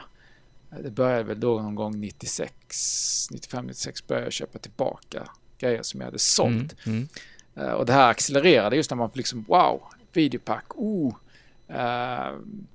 vad var det mer man hade? Vettrex och så vidare. Så jag köpte ju väldigt mycket. För det kändes ju väldigt exotiskt då för sånt man bara hade precis läst om. Eller, så det var ju en kul grej då.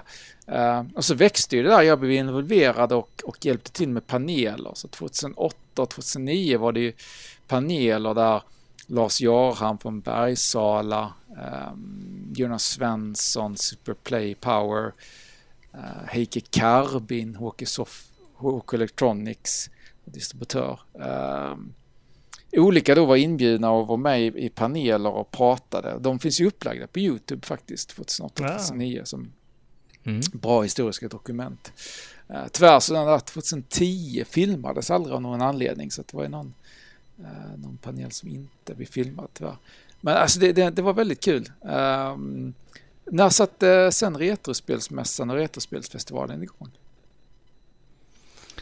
Retrospelsmässan det var väl 2010 igång. Var inte det? Jo, men det stämmer, Niklas. 2010, lördagen den 24 april, slogs dörrarna upp i Göteborg. Var det den... vad heter det nu? Medborgarhuset, heter det så? Just det, den jättelilla lokalen. Ja. Nej, detta var på Kulturhuset Oceanen. Första som hölls. Och det var då totalt 650 besökare under hela dagen. Vilket de själva skriver då var betydligt mycket mer än vad man hade hoppats på skulle komma. Och en av de första bilderna jag ser är ju en 12 år yngre Martin Lindell som sitter och signerar sin bok 8 bitar. Ja. Helt enkelt. Så det är ju lite kul faktiskt. Där finns ju lite videoklipp från mässan. Någon hemsida som heter slashat.se. Ja. Och sen är det väl någon som har lagt upp lite annat också. Ja, våra första år var väl 2012? 2013. Tror jag var vårt första år. Jag var där 12. Okej, du menar på Retrospelsmässan. Ja. Ja, nej men exakt. 2012 var nog det första. Det var samma år som Dave fyllde 30, tror jag det var. Det var då han fick den här tröjan. Ja. Just det. Och sen han... vad heter han nu? När de hade den här kassetten. Från Super Nintendo Campus Challenge. Ja, exakt. Det var den tävlingen då. Ja. Vad är det han heter? Lawrence Kolberg. Just det. Ja. Exakt. Ja. Han var där och tävlade mot Dave faktiskt. Då var ju alltså 2010 din första Retrospelsmässan också, Martin. Ja, precis. Har du någon goa minnen från den mässan eller? Nej, men det var väl kanske chocken i hur mycket folk som kom faktiskt. Det var ju mycket häftiga grejer. Jag minns ju World of Nintendo-skylten var ju upphängd där i ett hörn. De hade en Amiga med Pinball Dreams och vad var det mer som hände? Det var ju kö utanför också. Det var ingen stor lokal. Nej, det var också, jag tror man har ju börjat träffa en hel del via Retro Gathering, men jag tror att det här var i Göteborg.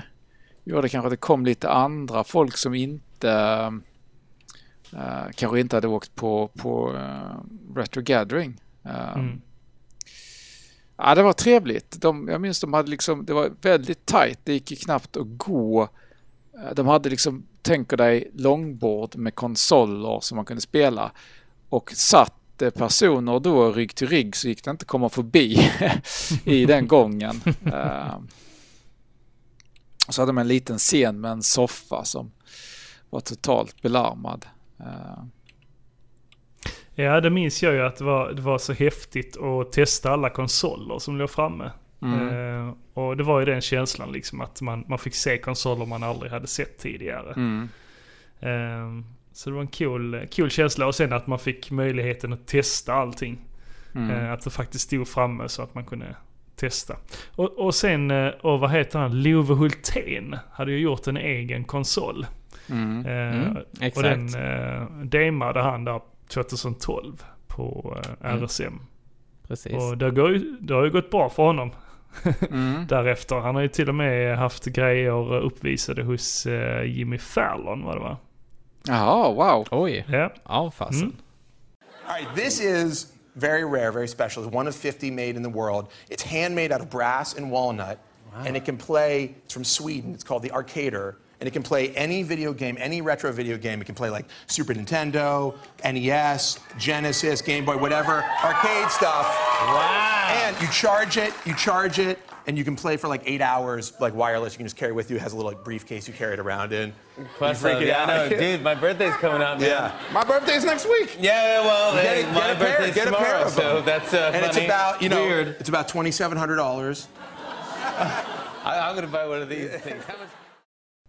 Ja, det hade jag faktiskt ingen aning om. Det, sånt har ju du bättre koll på än vad jag har, Niklas. Du är ju lite talkshow-ig av dig.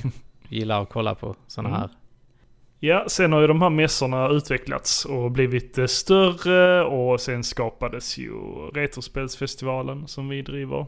Och vi blev väldigt inspirerade av både Retro Gathering och Retrospelsmässan. Men vi kände ju också då att vi ville ha någonting söder om i Sverige. Det var ju en bit att åka till Västerås ifrån Skåneland. Vi låg ju över hos en kompis från Köping. Så vi körde ju från Köping till Västerås sen. Det var väl en timmes tur där, är det väl? Det stämmer. Ja. Så där har man ju besökt några gånger, både i Västerås och i Göteborg. Så jag har ju varit på alla mässorna varje år sedan 2012 då, på RSM. Men jag har missat några Retro Gathering. Jocke, du har inte varit på Retro Gathering än väl? Nej, det har jag faktiskt inte varit. Jag har lyckats hålla mig därifrån. Nej, men jag vill faktiskt väldigt gärna åka dit. Men jag har inte haft möjligheten till att göra det, faktiskt. Man märkte ju ganska fort alltså skillnaderna mellan mässorna. Att Retro Gathering hade ett annat utbud. Det var ju mer datorer, kanske de lite... äldre konsolerna också, mer Atari-hållet och så, mer Intellivision videopack åt det hållet, medans RSM var kanske lite mer åt de mer populära konsolerna som Sega hade och Nintendo. Och det var ju den 11 oktober 2014 som Retrospelsfestivalen slog upp dörrarna. Ja, shit. Det är så länge sedan. Det är ett par år sedan. Men då undrar jag ju, Martin, så här, vilken är det, den bästa mässan? Retrospelsmässan? Det behöver du inte svara på. Nej, men alla har ju haft sina olika... Alltså, det går väl inte att sticka under stol med att Retrospelsmässan under sin prime då, 2014-2015, var ju mästerlig. Ja, jag håller med. Men sen... Ja, det kan jag hålla med om också. Både jag och Lero har sagt att vi tycker att Retrospelsfestivalen har blivit bland den mysigaste mässan ju. Sen är jag väl stolt över att varit inblandad i Retro Gathering under några år när vi hade mycket gäster. Och sen på senare år, istället för svenska paneler, jag hjälpte ju till att få dit... Terry Diebold, han som hade Nintendo Playstation-prototypen till exempel. Så det har varit lite sådana roliga grejer. Eller Rare-killarna. Just det, det missade ju jag. Ja, Kevin Bayliss och David Wise. Ja. Där var det först sköna de snubbarna. Ja, och det var kvällen innan. De anlände ju kvällen innan. Ja. Och David Wise hade med sin saxofon och började lira sent på kvällen Donkey Kong-låtar i hotellobbyn. Ja. Och Alas hade sina bongotrummor och spelade liksom bongotrumma till Donkey Kong-låtar. Ja, det var rätt häftigt faktiskt. Av en ren slump hade han sina bongotrummor. Ja. Det är nästan så att det där, man skulle kunna tänka att det där var planerat. Ah, gud. Ja, där missar man någonting. Definitivt. Nej, men senaste året var nog då när han var där och visade upp då Super Nintendo / Playstation-maskinen. Och den fick man ju testa. Och det var ju kul. Det är ju sjukt att man har testat den. Vad såldes den för till slut? Ja, vad blev det? Det var väl inte liksom konstigt nog med tanke på vilka sjuka belopp det har varit på vissa spel, så var det ändå rätt blygsamt här för mig. Jo, men var det inte så att han tackade nej först till ett skyhögt pris? Men sen så la han ut det på en sån här auktionssida och då fick han inte lika mycket som han hade blivit erbjuden från början. Ja, precis. Jag vet inte hur mycket sanning det var i det där första. Ja, okay. Sanning, snarare hur seriöst det där första budet var verkligen.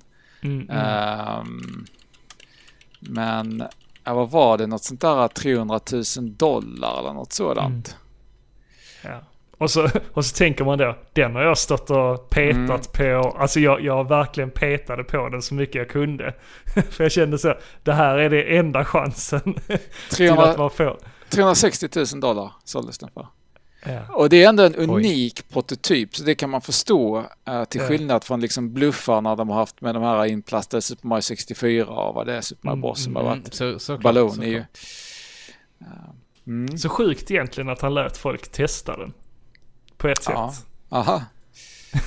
Är det inte det? Ja. Jag tror, men han såg det väl som sin uppgift att liksom sprida den och dela med sig den, och också att han liksom fick möjligheten att komma till Sverige till exempel, att bli inbjuden hit, få träffa folk och liksom vara här. Så jag tror också att han såg det som sin chans att han fick åka till Hongkong, Stockholm och olika mässor i USA och så vidare. Så att han tyckte väl det, han var väl nöjd med det att han fick. Han hade väl aldrig haft något liksom välbetalt jobb. Så att, nej, han var väl, vad var han? Städare? Ja, vaktmästare. Ja, shit. Vilken resa han har gjort.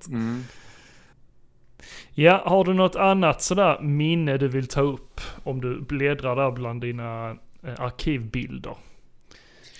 Nej, alltså vi har verkligen